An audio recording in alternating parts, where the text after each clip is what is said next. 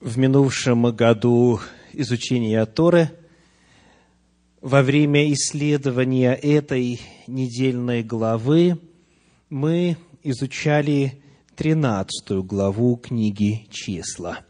Сегодня я приглашаю вас исследовать 14 главу этой книги – недельная глава Торы на сегодня начинается в первом стихе 13 главы и заканчивается последним 41 стихом 15 главы книги «Числа». Итак, сегодня перед нами 14 глава. Давайте прочитаем первый стих. «И подняло все общество вопль, и плакал народ во всю ту ночь». Сколько плакали? Всю ночь. Как плакали? Воплем плакали. То есть, попытайтесь себе представить причитания, плач, вопль, слезы на протяжении целой ночи. Вопрос, о чем плачут? Что произошло? Какое несчастье случилось? Ответ – плачут о, заметьте, предполагаемой беде. Еще никакой беды нет, еще никакого горя не случилось. Послали двенадцать разведчиков, те осмотрели обетованную землю и пришли и говорят, в действительности земля-то хороша весьма все, о чем Господь нам говорил, верно. Давайте вспомним быстренько предысторию. 13 глава книги «Числа», с 26 стиха и ниже. «И, высмотрев землю, возвратились они через сорок дней, и пошли и пришли к Моисею и Аарону и ко всему обществу сынов Израилевых в пустыню Фаран, в Кадес, и принесли им и всему обществу ответ, и показали им плоды земли» и рассказывали ему и говорили, мы ходили в землю, в которую ты посылал нас, в ней подлинно течет молоко и мед, и вот плоды ее. То есть результаты экспедиции соответствуют Божьим обещаниям. Бог не обманул, есть такая земля.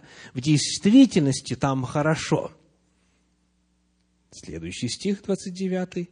«Но народ, живущий на земле, то есть силен, и города укрепленные, весьма большие, и сынов Янаковых мы видели там. Амалик живет на южной части земли, Хитеи, Евусеи и Марии живут на горе, Хананеи же живут при море и на берегу Иордана. Итак, все хорошо, в действительности земля хорошая, но проблема, она уже раньше кому-то понравилась. До нас – проявили интерес к этой земле, некоторые народы, и ее всю взяли и заселили. Господь нам обещал эту землю дать, оказывается, там уже место занято. И более того, занято, занято кем? Города укрепленные, народ силен, и великаны там живут.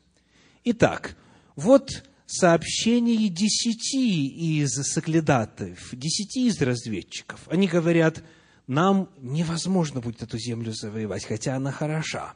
31 стих. Но Халев успокаивал народ пред Моисеем, говоря, пойдем и завладеем ею, потому что мы можем одолеть ее. 32 стих. А те, которые ходили с ним, говорили, не можем мы идти против народа сего, ибо он сильнее нас. Итак, вот попытайтесь представить себя на месте народа израильского – Господь вывел вас из земли египетской чудесами, силами и знаменями великими. Вы знаете Божью мощь, Божью силу. Вы подходите, получив в течение промежутка времени равного одному году у горы Синая, получив и воплотив Божьи законы в жизнь, по истечении этого года облако поднимается и ведет вас прямо к обетованной земле. И вы говорите, на всякий случай мы проверим, в действительности ли это так.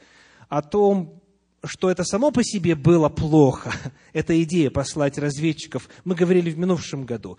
Ну, как бы то ни было, вот пошли люди и представили вам, Что касается фактов, все соответствует. Земля в действительности такова, что в ней течет молоко и мед.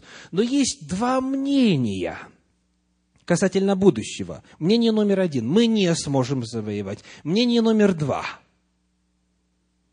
Мы сможем завоевать, потому что Господь нам обещал. Почему народ плачет? Потому что они делают выбор – в пользу того мнения, что ничего не получится. Вот это единственная причина. Ничего большего нет. Есть два мнения. Одни говорят сможем, другие говорят не сможем. И народ говорит, нет, не сможем. И начинает, представьте, вопить, плакать, рыдать всю ночь. На основании чего? На основании предполагаемых проблем в будущем. Кто-нибудь из вас когда-нибудь встречал в жизни подобную реакцию? Еще проблем нет. Они еще не случились. Но они могут случиться, и человек уже не жив, не мертв, сил нет, уже плачет и поминки справляет по себе, по детям своим и так далее. Приходилось встречаться с подобной реакцией. К сожалению, к сожалению, и сегодня ничего не поменялось. Человек, как мы видим здесь, принимает решение либо принять будущее, которое положительно, соответствует Божьим благим обещаниям, либо принять будущее, которое отрицательно, негативно и скорбно по своей природе, и таким образом изводить самого себя, плакать и рыдать. Но это только первое действие, которое описывает реакцию народа. Посмотрим, что дальше они делают. Стихи 2 и 3, 14 главы книги «Числа». «И роптали на Моисея и Аарона все сыны Израилевы, и все общество сказало им, «О, если бы мы умерли в земле египетской!» или умерли бы в пустыне сей. И для чего Господь ведет нас в землю сию, чтобы мы пали от меча? Жены наши и дети наши достанутся в добычу врагам. Не лучше ли нам возвратиться в Египет? Итак, во-первых, они вопят и плачут. Во-вторых, сказано, начало общество роптать. Что означает слово «роптать», говоря современным русским языком?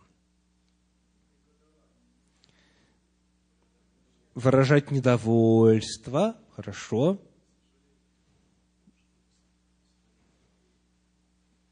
Так, так, так, выражать сожаление, ворчать, слышу, да? Осуждать, обвинять.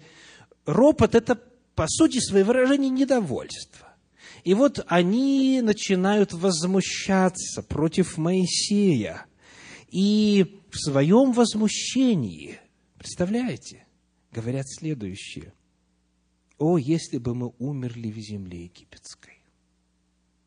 Или лучше бы нам умереть в пустыне этой. Мы пойдем от меча, жены наши, дети наши достанутся в добычу врагам. Вопрос, на каком основании делаются эти утверждения?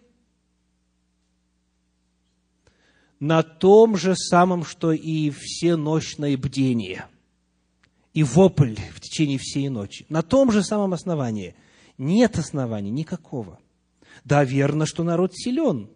Но если верно, что Господь сказал, что земля течет молоком и медом, это в действительности так, земля в действительности хороша, то э, логично предположить, что Бог и во второй части тоже не ошибся, когда сказал, что даст, даст эту землю.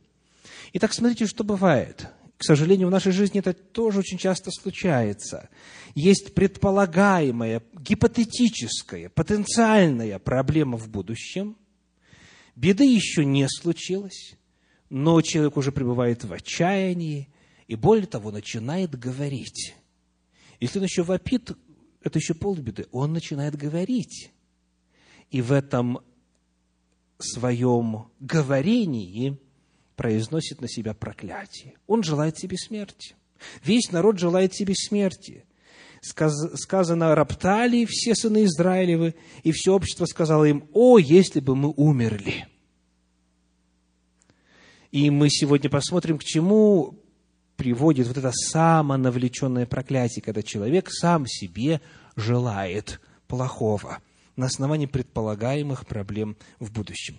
Итак, плач с воплем, затем ропот. Далее, 4 стих 14 главы. «И сказали друг другу, поставим себе начальника и возвратимся в Египет». Здесь, в этой главе Торы, рассказывается только о намерении избрать руководителя, избрать начальника, чтобы вернуться назад. А вот в девятой главе книги Неемии, стих 17, рассказывает следующий. Неемии, 9 глава, 17 стих. «Не захотели повиноваться и не вспомнили чудных дел твоих, которые ты делал с ними, и держали шею свою упруга, и по упорству своему поставили над собою вождя, чтобы возвратиться в рабство свое». Итак, еще раз. По упорству своему поставили над собой вождя, чтобы возвратиться в рабство свое. И так они сказали, изберем себе нового руководителя и избрали. И избрали. Избрали себе вождя. В Торе не сообщается точно, не указано, кто этот вождь и какое было имя его. Есть ли у кого-нибудь догадки? Кто это мог быть? Когда история продолжается в книге «Числа», то далее в 16 главе первое имя, которое упоминается, имя вождя восставших. Это Корей. Корей.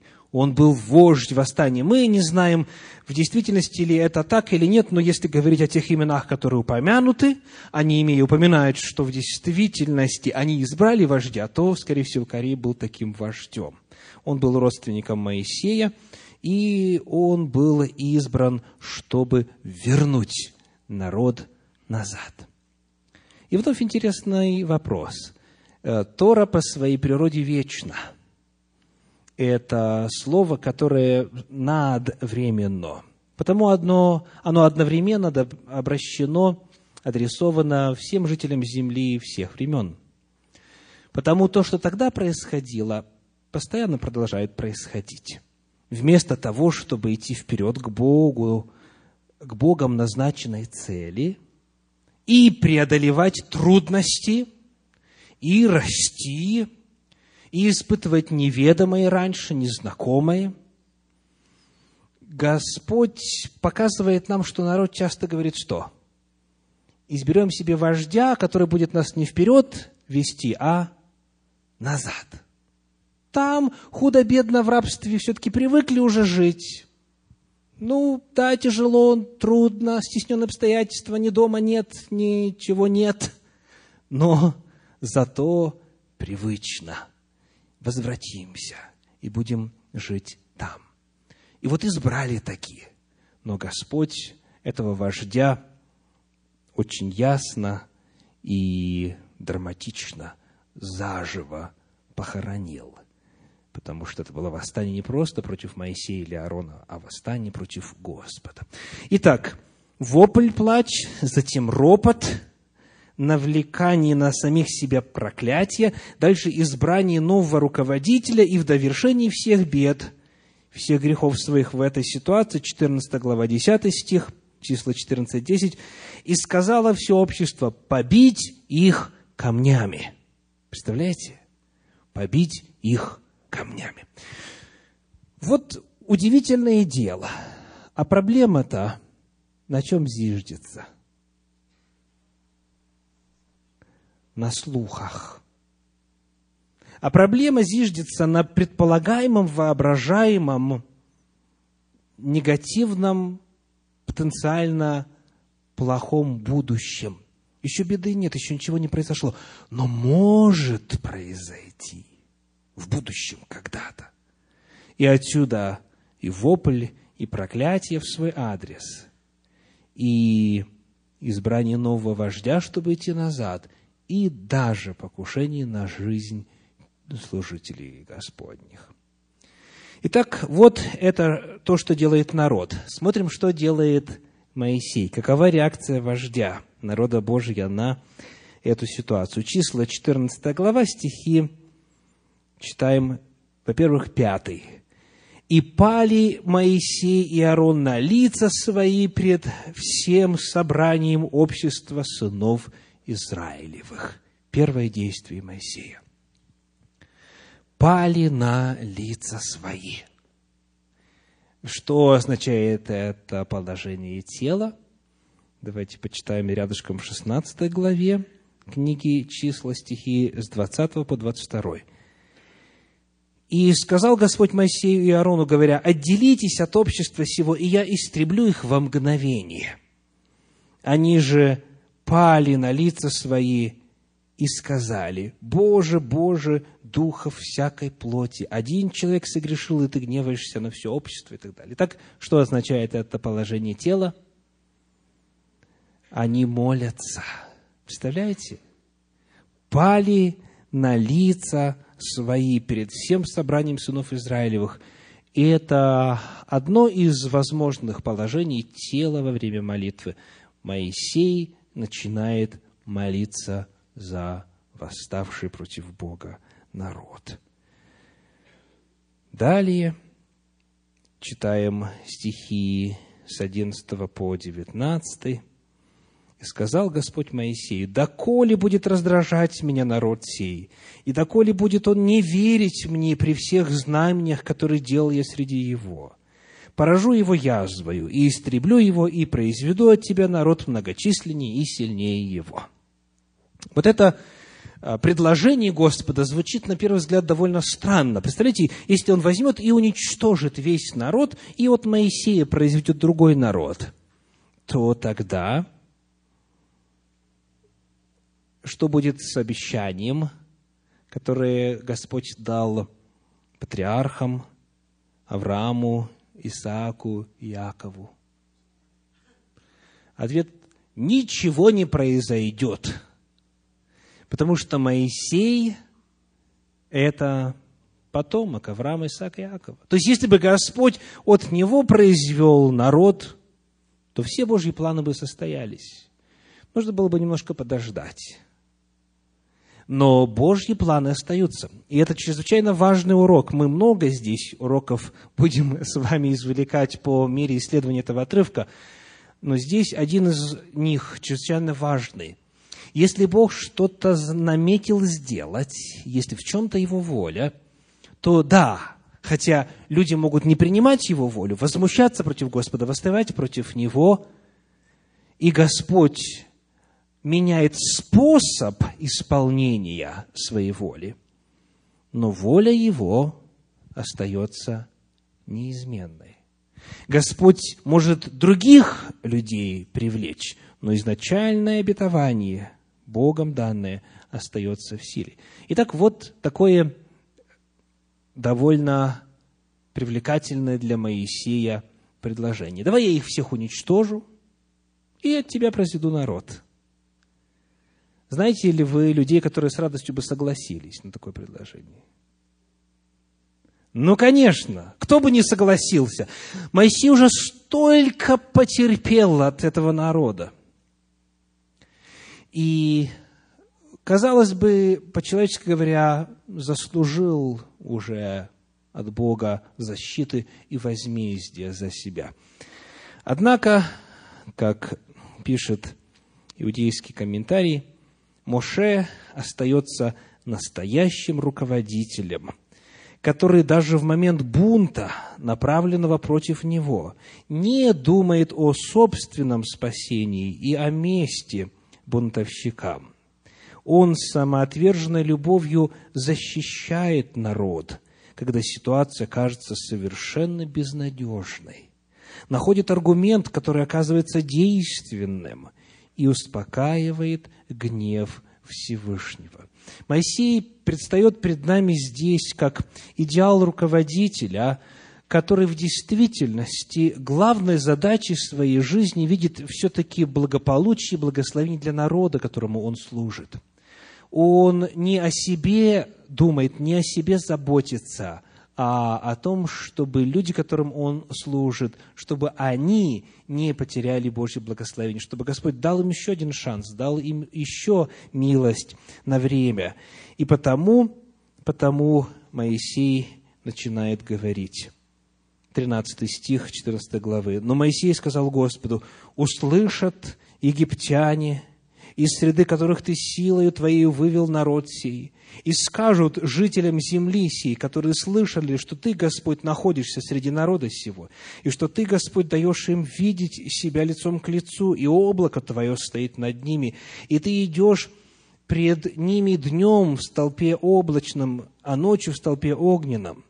И если ты истребишь народ сей, как одного человека, то народы, которые слышали славу Твою, скажут, Господь не мог вести народ в землю, которую Он с клятвой обещал ему, а потому и погубил его в пустыне. Итак, да возвеличится сила Господня, как ты сказал, говоря, Господь долго терпелив и много милостив, прощающий беззаконие и преступления и не оставляющий без наказания, но наказывающий беззаконие отцов в детях до третьего и четвертого рода. Прости грех народу сему по великой милости Твоей, как Ты прощал народ сей от Египта до ныне. Моисей молится о том, чтобы Господь в очередной раз явил милость свою к народу, чтобы простил. И вот то, как он это делает, весьма удивительно. Эта молитва Моисея достойна отдельного исследования. В ней сосредоточено очень много глубин, как богословских, так и практических. Я же хочу сегодня обратить ваше внимание только лишь на одну деталь. Он говорит, 17 стих, Итак, да возвеличится сила Господня, как ты сказал. Как ты сказал, что? Господь долго терпелив и многомилостив и прощает. Итак, он говорит, пусть сила твоя возвеличится, и этим пусть могущество твое будет явлено как? Прощением этому народу. И вот мудрецы Торы приводят э, для объяснения этого момента такую притчу – как милосердие может раскрыться через проявление мощи? Задают они вопрос и отвечают. Более могущественным является не тот царь, который наказывает бунтовщиков, чтобы его страшились и боялись, а тот, который может позволить себе простить их. И от этого безопасность государства не станет менее надежной. Таким образом, помилование восставших против царя – свидетельство его мощи.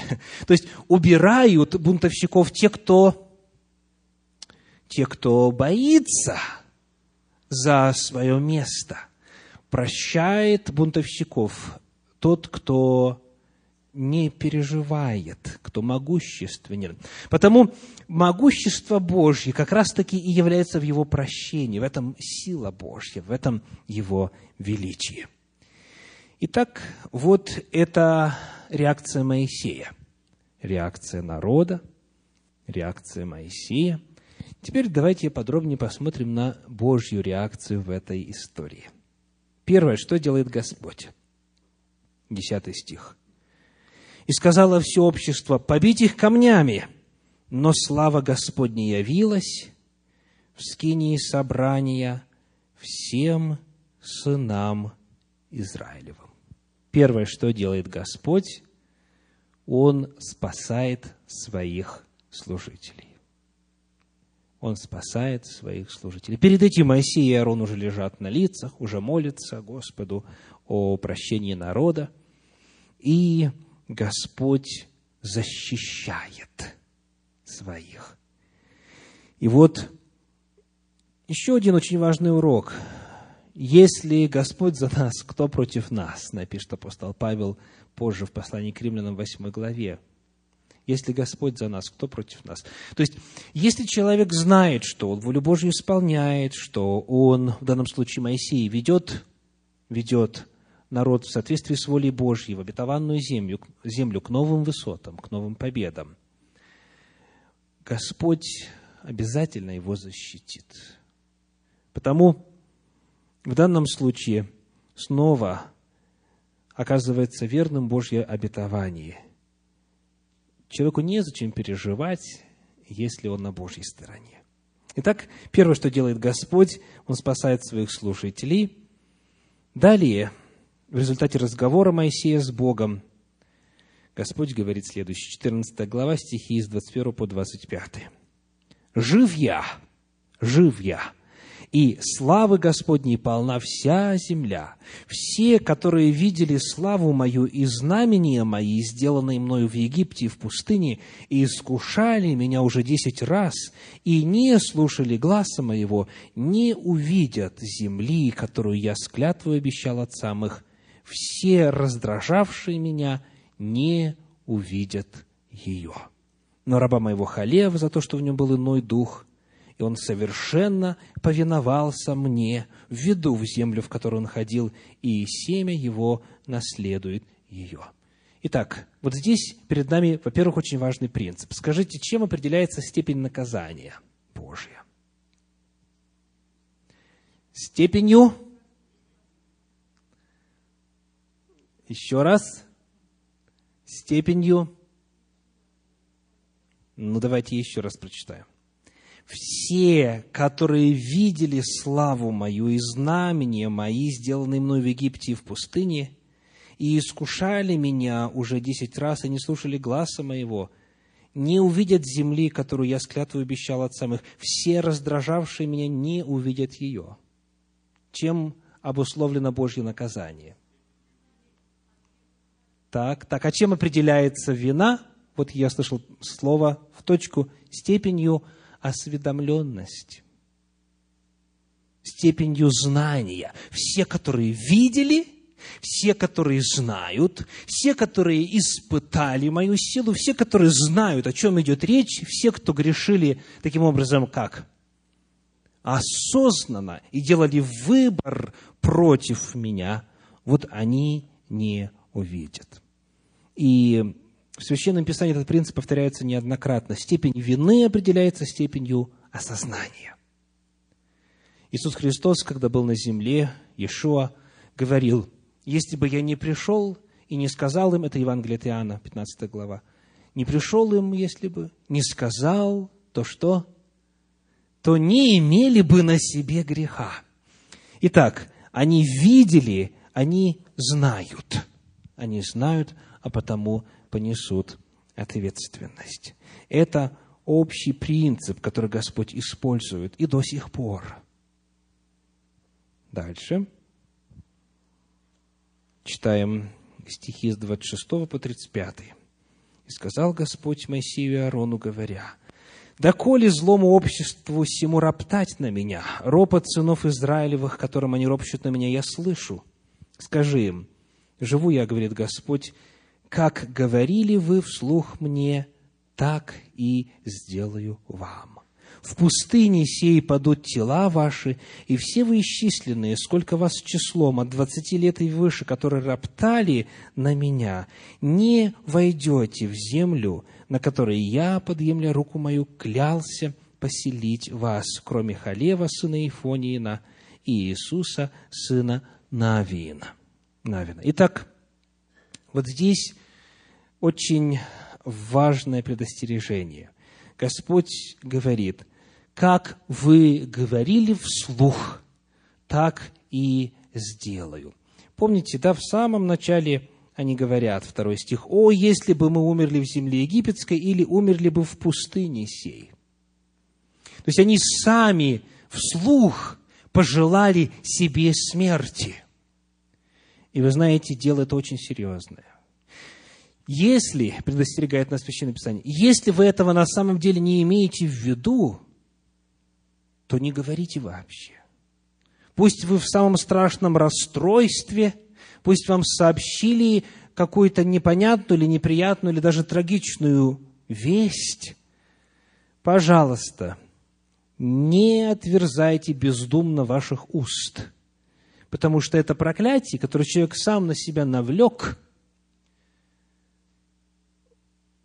становится реальностью в жизни человека. Итак, что сказано вслух, то имеет огромную силу.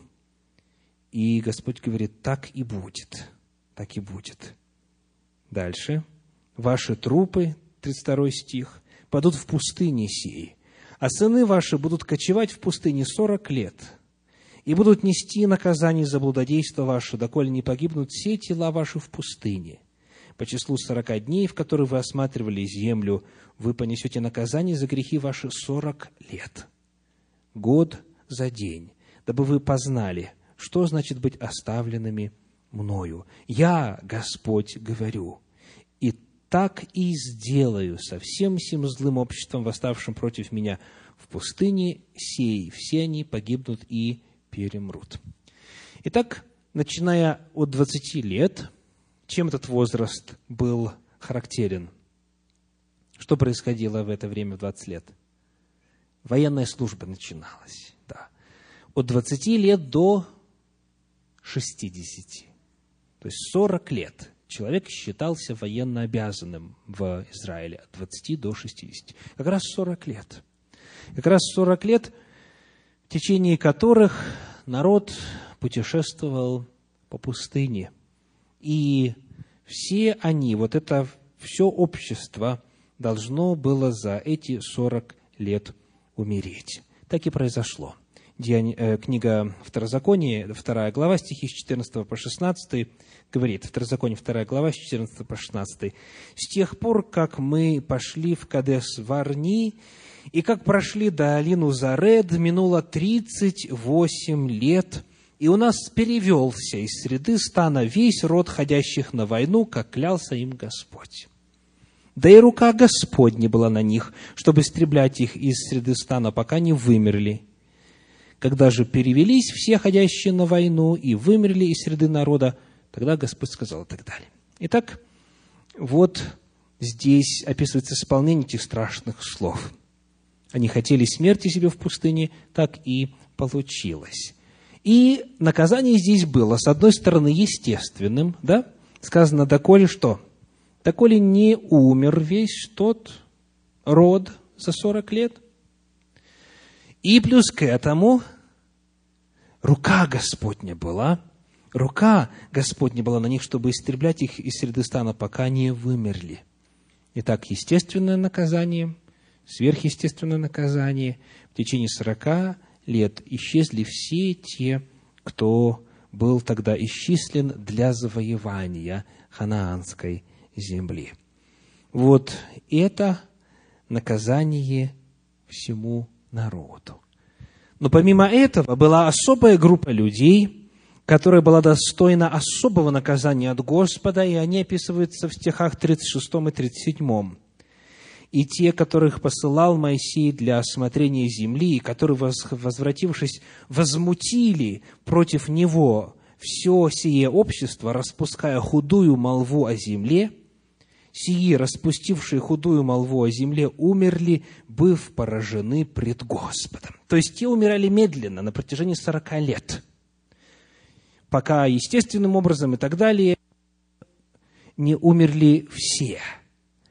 Однако вот в тот же день, тогда же, когда происходили эти все эмоциональные события, десять человек, принесшие худую молву и распускавшие, и Э, распространявшие плохую молву о Моисее и о Господе, они были поражены перед Господом в тот же самый день. То есть их постигло явное, очевидное наказание перед лицом Господним. Очень интересно в Талмуде, как пишет в своей книге «Разгадки Торы» Авраам Яков Финкель, Рабин Елазар Бен Парта говорил – Посмотри, сколько вреда может принести злое слово. Сказано, худую молву. Подумайте об этом. Если соглядатые, которые говорили плохо только о камнях и деревьях земли Израиля, были так сурово наказаны, насколько хуже это будет, если кто-то чернит своего ближнего – зачинщики наказаны Господом сразу. Итак, вот это Божье действие. К сожалению, печальный, но вместе с тем реальный библейский вывод.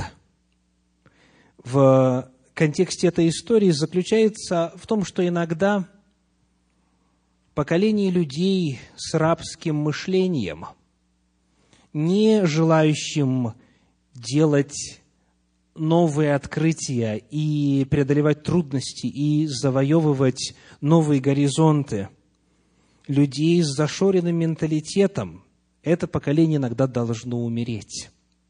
Они просто привыкли быть рабами. Они по-другому себя не мыслят. И когда это поколение умирает, тогда появляется новое поколение, не знавшее рабства. И вот оно только может вывести целый народ на новый уровень познания и духовного роста.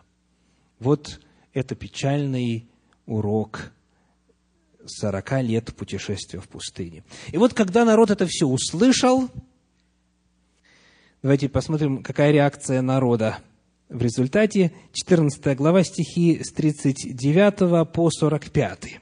С 39 по 45. «И сказал Моисей слова сии пред всеми сынами Израилевыми, и народ сильно опечалился. И, встав рано по утру, пошли на вершину горы, говоря, вот мы пойдем на то место, о котором сказал Господь, ибо мы согрешили. Итак, что происходит? Они говорят, мы идем. Вот эти зачинщики погибли, народ увидел, что дело опасное, что Господь не шутит, что наказание в действительности всех постигнет. И происходит то, что можно назвать запоздалым послушанием. Послушанием, естественно, в кавычках – все, мы теперь пойдем, мы теперь послушны. Да, мы согрешили, и мы идем. Казалось бы, чего Богу больше надо? Надо принять это покаяние, да? Оказывается, нет. 41 стих. Моисей сказал, для чего вы приступаете повеление Господне? А какое повеление было, помните? Поворачивайтесь и идите назад в пустыню к Черному морю, к тому морю, которое они перешли, когда выходили из Египта. То есть вот Божье повеление. Не хотите, возвращайтесь назад в пустыню. Для чего вы приступаете повеление Господне? Это будет безуспешно. Не ходите, ибо нет среди вас Господа, чтобы не поразили вас враги ваши. Ибо амаликитяне и хананеи там пред вами, и вы пойдете от меча, потому что вы отступили от Господа, и не будет с вами Господа. Но они дерзнули подняться на вершину горы – Ковчег же завета Господня и Моисея не оставляли стана, и сошли амаликитяне и хананеи, живущие на горе той, и разбили их, и гнали их до Хормы. А вот как это же самое обстоятельство описано в первой главе книги Второзакония, в стихах 41 по 46. «И вы отвечали тогда и сказали мне», первая глава, 41 по 46, «Согрешили мы пред Господом, пойдем и сразимся, как повелел нам Господь Бог наш» и припоясались вы каждый ратным оружием своим, и безрассудно решились взойти на гору. Видите, речь идет по-прежнему Речь идет по-прежнему о той группе людей, которые от 20 до 60. Это те, кто припоясываются мечом. Припоясались каждый ратным оружием своим и безрассудно решились зайти на гору. Но Господь сказал мне, скажи им, не всходите и не сражайтесь, потому что нет меня среди вас, чтобы не поразили вас враги ваши. И я говорил вам, но вы не послушали и воспротивились повелению Господню, и по упорству своему взошли на гору, и выступил против вас Самарий, живший на горе той, и преследовали вас так, как делают пчелы. Представьте себе, преследуют вас так, как, делали, как делают пчелы, и поражали вас на Сире до самой Хормы, и возвратились вы и плакали пред Господом, но Господь не услышал вопля вашего и не внял вам.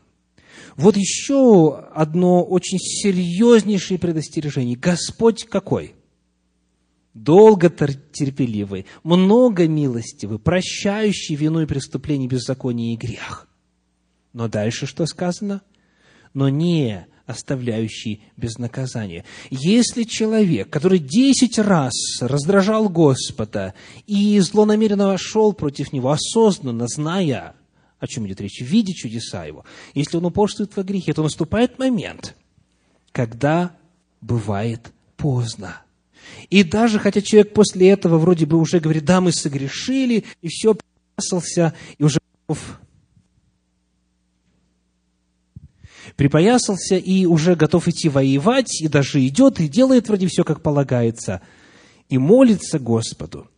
Господь, сказано, не услышал, не услышал вопля вашего и не внял вам. Может наступить момент, и он, к сожалению, наступает иногда в жизни отдельных людей, когда покаяние уже бесполезно, потому что слишком поздно совершается. Потому что покаяние это не вызвано преобразованием естества человека, а вызвано объективными негативными обстоятельствами Божьего наказания. Никому не хочется быть наказанным. Но Богу такое покаяние не нужно. Это не изменение мировоззрения, это жалость просто к себе. Это естественный инстинкт самовыживания. Это Господу не нужно. Итак, сегодня мы с вами рассмотрели 14 главу книги «Числа», которая содержит бесчетное число чрезвычайно важных, актуальных, современных уроков для сегодняшнего дня. Некоторые из них мы рассмотрели, значительное число еще осталось для исследования самостоятельного. Приглашаю вас сегодня посмотреть на себя во свете этого рассказа, задать себе все, все эти вопросы, которые мы задавали, исследуя историю народа Божия – Здесь очень много для каждого из нас. Приглашаю вас извлечь соответствующие уроки и жить пред Господом так, чтобы доставлять Ему радость. Аминь.